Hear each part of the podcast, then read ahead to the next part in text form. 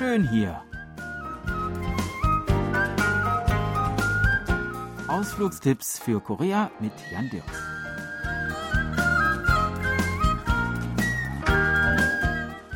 Heute soll es noch einmal auf eine Insel gehen. Südkorea besitzt unzählige Inseln, ungefähr 4400, etwa 500 davon bewohnt, große und kleine, die meisten vor der West- und Südküste gelegen. Allein der Verwaltungsbezirk Chinan in der Provinz Südcholla besteht aus über 1000 Inseln. Die siebtgrößte davon ist Zhengdo, die sich inzwischen einen Namen als ökologisches Reiseziel gemacht hat. Und hierhin machen wir uns heute auf. In der Vergangenheit war die Insel Chungdo als eine Art Schatzinsel berühmt. In unübersichtlichen Inselgewirr vor der Küste verlor so manches Schiff in Unwettern nicht nur die Orientierung, sondern auch seine Ladung, die dann hier im Meer versank.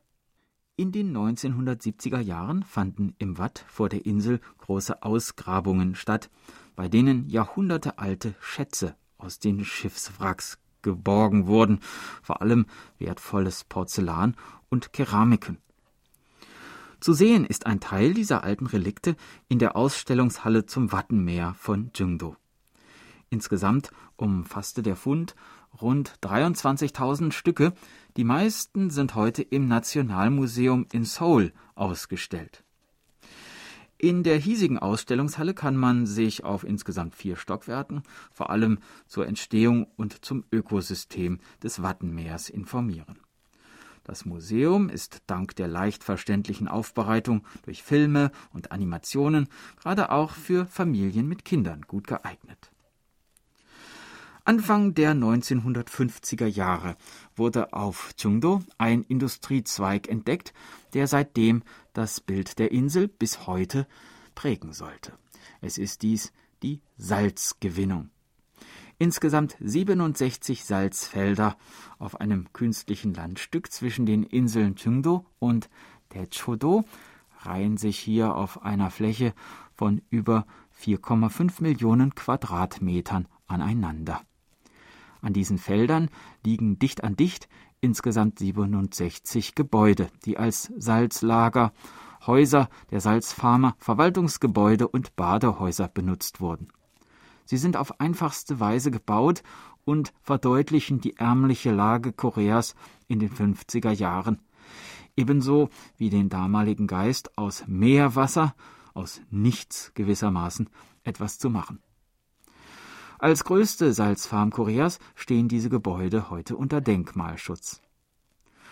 Und heute gilt das Salz aus Chungdo als das Beste des Landes und wird für seinen Mineralreichtum gerühmt.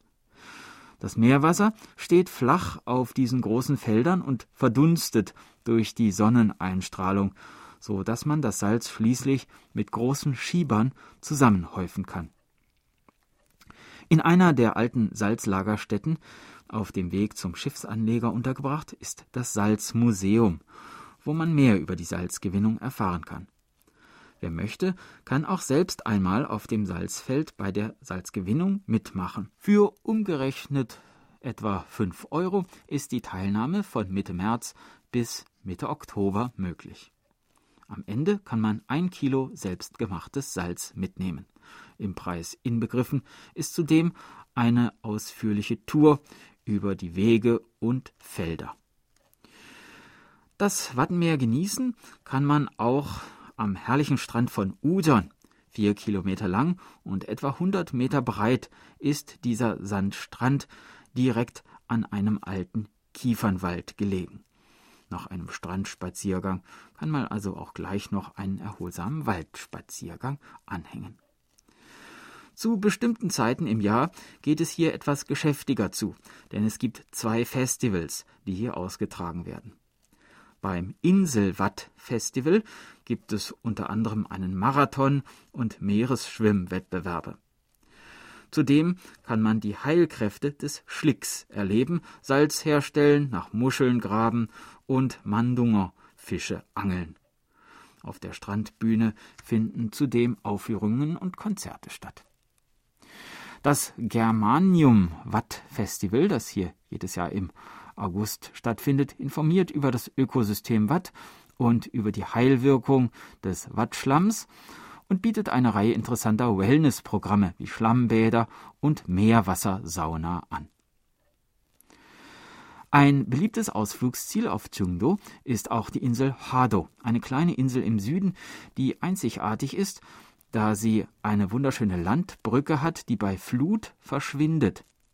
Man sollte also unbedingt auf die Gezeiten achten, wenn man über diese Brücke zur Insel hinüber und dann auch wieder zurück will. Die Brücke ist ungefähr einen Kilometer lang und wird am besten zu Fuß überquert. Es gibt noch eine weitere Brücke, die einen beliebten Ausflugspunkt darstellt. Die Changdunger Tari, benannt nach dem Wattfisch Changdunger, der eine besondere Delikatesse dieser Region darstellt. Es ist Koreas erste Seebrücke aus Holz und sie hat eine Länge von 470 Metern. Sie ermöglicht am Tag einen Blick in das Ökosystem Wattenmeer und am Abend kann man dem Meer zuschauen, wie es in Richtung Land fließt. Bei wolkenfreiem Himmel kann man hier in der Nacht frei von jeglicher städtischer Lichtverschmutzung, auch den eindrucksvollen Nachthimmel bewundern, die funkelnden Sterne über dem weiten Meer. Schön hier. Das war unser Ausflugstipp für heute. Und mit diesem Ausflug geht unsere Senderei Schön hier, Ausflugstipps für Korea, nach zwei Jahren zu Ende. Ich bedanke mich dafür, dass Sie mich auf all diesen Touren begleitet haben und hoffe, Sie haben genauso wie ich auch ein paar schöne, interessante Orte in Korea entdecken können. Viele Grüße aus Korea, Ihr Jan Dirks.